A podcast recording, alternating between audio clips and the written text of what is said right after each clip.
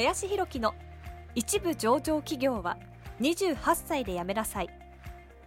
この番組では28歳で一部上場企業を辞め現在教育不動産事業を中心に2社の経営を行う林弘樹が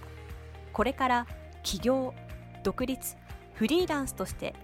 自由度の高い生き方を目指したいと考えている方向けに必要な知識マインドをお伝えしていきます。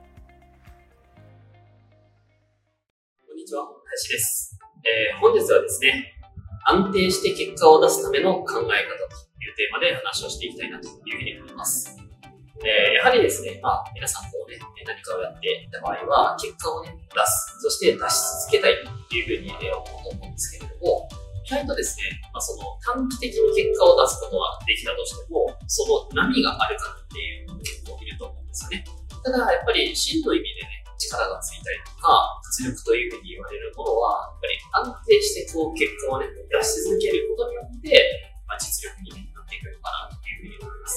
なので、まあ、よく言われることだったりするんですけれども、まあ、まずは最低3ヶ月安定した結果を出して初めて、まあ、実力。まあ、その3ヶ月の平均が、まあ、自分のね、実力になるというふうにも言われているので、えーそれはやっぱり出し続けるいけないと、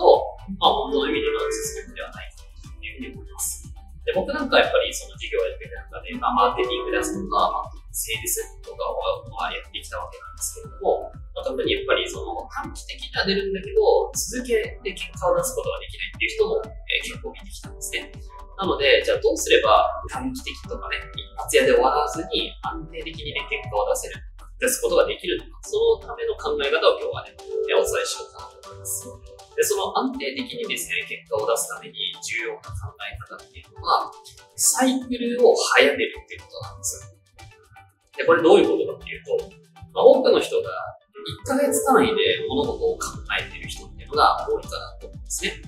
そうなると、例えば営業においてもですね、1ヶ月で、じゃあこれぐらいの契約とか売り上げを出すっていうふうにな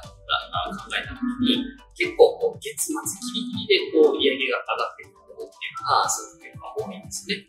なので、例えばじゃあ売り上げ500万ってなった時に、月末の最終段階で何とか盛り上げて500万ぐらいに行くっていううになっていうことがすごく多くて、で、それで月賞のね、最初の段階はなかなか上がらないっていう人なんかも結構多いんじゃないかと思います。で、そのね、気持ちはね、すごくわかるし、その最後ね、粘るっていうのはすごく営業とか、えー事業やっていく上ですごく大事なんで、その力もね、大事なのか思うんですけども、その感じでいっちゃうと、こう、裏が出ちゃうというふうに思います。なので、そのサイクルを早めるってどういうことかっていうと、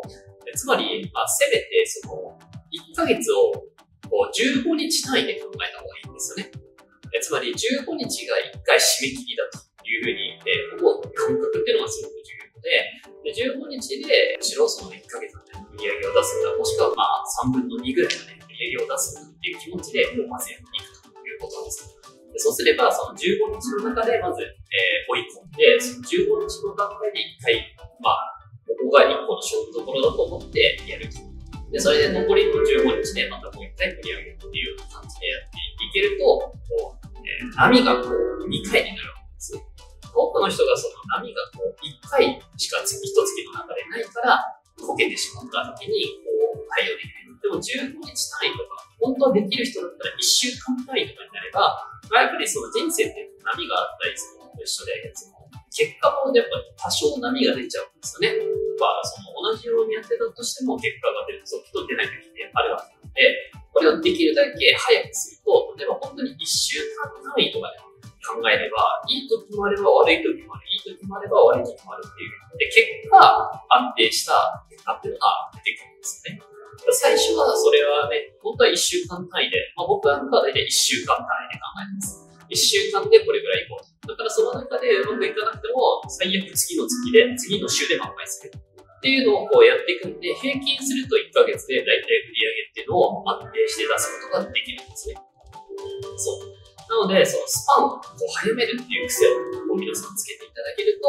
えー結構安定して結果を出し続けられるんじゃないかなというふうに思いますので、えーぜひね、参考にしていただけるといいかなというふうに思います。はい。ということで、安定して結果を出し続けるための考え方というテーマで本日も放送させていただきました。えー本日もありがとうございました。本日の番組はいかがでしたでしょうか？この番組では林弘樹への質問を受け付けております。ご質問はツイッターにて林弘樹とローマ字で検索していただきツイッターのダイレクトメッセージにてご質問いただけたらと思います。たくさんのご応募お待ちしております。